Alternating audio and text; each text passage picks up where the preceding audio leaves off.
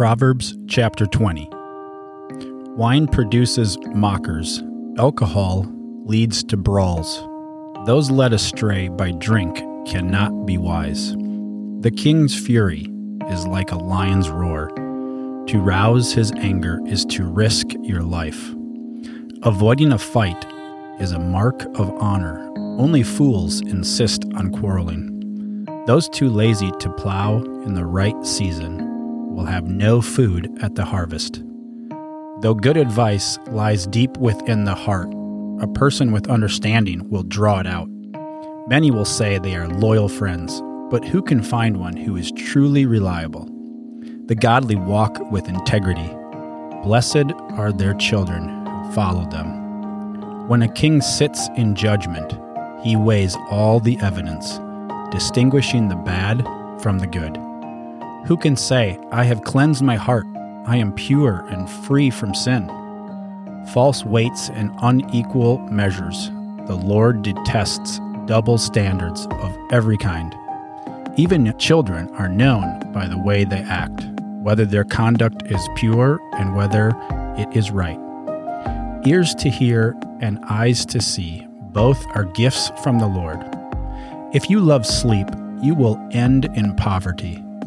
Keep your eyes open, and there will be plenty to eat. The buyer haggles over the price, saying, It's worthless, then brags about getting a bargain.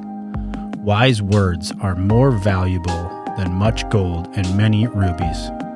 Get security from someone who guarantees a stranger's debt. Get a deposit if he does it for foreigners. Stolen bread tastes sweet, but it turns to gravel in the mouth. Plans succeed through good counsel. Don't go to war without wise advice. A gossip goes around telling secrets, so don't hang around with chatterers.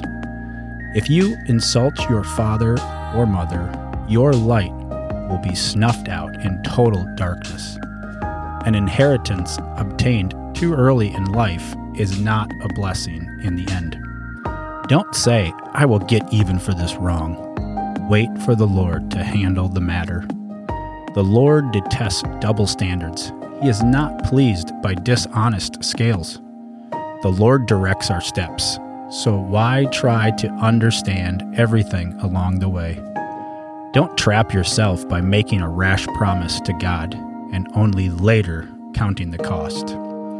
A wise king scatters the wicked like wheat, then runs his threshing wheel over them. The Lord's light penetrates the human spirit, exposing every hidden motive. Unfailing love and faithfulness protect the king. His throne is made secure through love.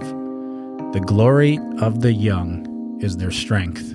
The gray hair of experience is the splendor of the old. Physical punishment cleanses away evil. Such discipline purifies the heart.